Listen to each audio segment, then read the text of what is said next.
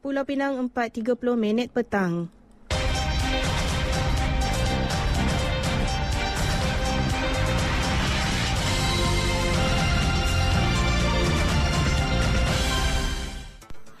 Waktu Putera bersama Hamizah Mansur. Assalamualaikum dan salam Malaysia Madani. Gangguan bekalan air luar jangkaan yang dihadapi penduduk negeri ini hampir 48 jam sejak 10 malam selasa lepas dan dijaga pulih sepenuhnya 9 malam nanti. Perbadanan Bekalan Air Pulau Pinang PBAPP menerusi kenyataan di Facebook tengah hari tadi berkata berlaku kelewatan dari jangkaan berikutan kerja-kerja pembaikan saluran paip di dasar Sungai Perai. Keadaan sungai yang berbahaya telah melewatkan kerja-kerja pembaikan saluran paip bawah air di Sungai Perai. Oleh itu, normalisasi perkhidmatan bekalan air untuk 95% daripada 200,000 pengguna air terjejas telah dijadualkan semula jam 9 malam hari ini. PBAPP memohon maaf atas segala kesulitan yang berlaku. Sejak jam 9 malam semalam, pasukan penyelam yang bertugas di Sungai Perai berhadapan dengan air deras dan keadaan di bawah permukaan yang keruh menyebabkan berhenti bekerja selama kira-kira 2 jam malam tadi dan memperlahankan kemajuan kerja. Atas pertimbangan keselamatan, pasukan penyelam pakar tidak boleh bekerja seperti yang dijadualkan apabila keadaan tidak mengizinkan.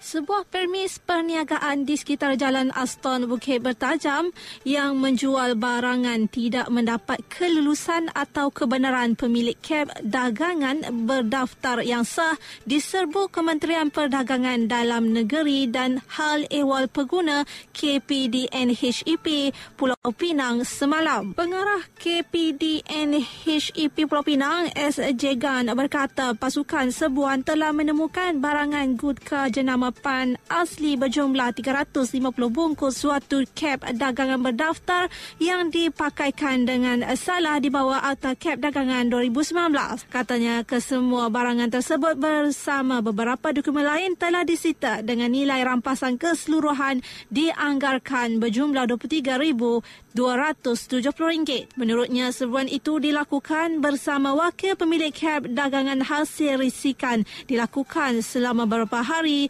sebelum serbuan dilakukan. Beliau berkata pihaknya akan terus mempergiatkan aktiviti penguatkuasaan Undang-Undang Harta Intelek mengikut Akta Kep Dagangan 2019.